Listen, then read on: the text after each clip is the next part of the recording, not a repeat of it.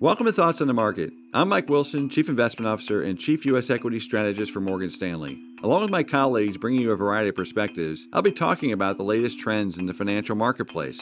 It's Monday, March 23rd at noon Eastern, so let's get after it. We are entering a sharp recession in the U.S. economy. So is the global economy. Most pundits will blame the unfortunate and unforeseen coronavirus as the reason. Now, while the virus played a major role in tipping us into a recession, mainly due to the response of using quarantines and temporary lockdowns of the economy, the recession we are experiencing was 10 years in the making.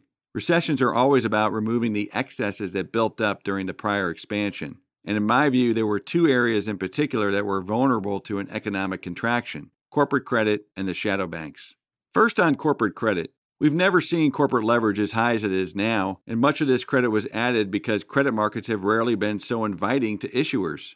This is a direct result of the financial repression era orchestrated by central banks post the financial crisis. In short, the abnormally low cost of borrowing has encouraged companies to lever up and use this financial leverage to drive better earnings growth in what has been a sluggish economic recovery. It's important to note that low growth is very different from negative growth, and so now that we have entered a recession, the corporate bond market knows the risk of default is much greater. Hence the dramatic moves we have seen in credit spreads in the past month. As an aside, the correction in stocks really took a turn for the worse when tensions between Russia and OPEC caused a collapse in oil prices.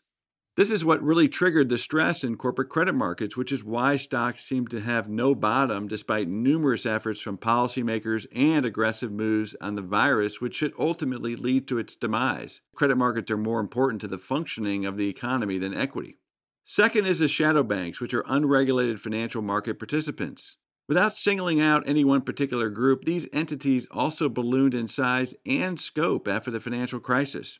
Some of this is due to the easy monetary conditions and low borrowing costs provided by central banks, while it's also due to the fact that the traditional banking system is more tightly regulated, which has allowed many of these entities to get into regulated banking type activities.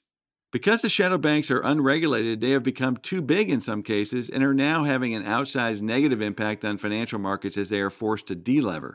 The good news is that the regulated banking system is stronger than normal for this part of the cycle when we're entering a recession. That means the Fed has a viable system to get the capital they are providing to the places that need it the most as the economy contracts and cash flows dry up.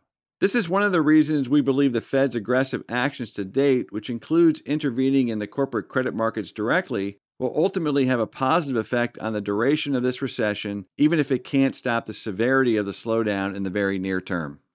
Rarely do markets become so dislocated, but such are the conditions from which great investment opportunities are born. While we never know what will tip us over into a recession, the conditions for one have to be in place, and the excesses in the credit world were exhibit A in that regard. Now that we're here, we would like to remind listeners that bear markets end with recessions, they don't begin. And given that most stocks have been in a bear market for two years or longer, these will be entry points for those with a time horizon beyond six or 12 months. Thanks for listening. If you enjoy Thoughts on the Market, please take a moment to rate and review us on the Apple Podcast app. It helps more people to find the show. The preceding content is informational only and based on information available when created. It is not an offer or a solicitation, nor is it tax or legal advice. It does not consider your financial circumstances and objectives and may not be suitable for you.